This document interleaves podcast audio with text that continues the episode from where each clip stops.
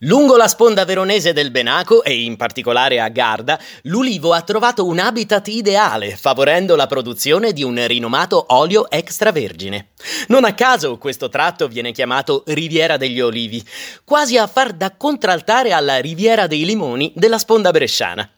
A Garda troviamo il palazzo che ospitava le autorità della Repubblica Veneta sulla bella piazza dei Capitani, aperta sul lungolago. Più avanti possiamo ammirare ville storiche con parchi dagli alberi secolari e una ricca vegetazione submediterranea fatta di oleandri, cipressi e palme.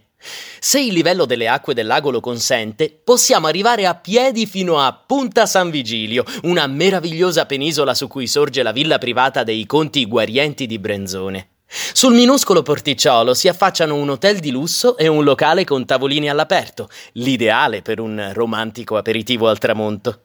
Possiamo lasciare il camper nell'area comunale o in uno dei parcheggi a pagamento e dimenticarlo anche per un paio d'ore, mentre ci godiamo uno dei più pittoreschi panorami sul lago di Garda.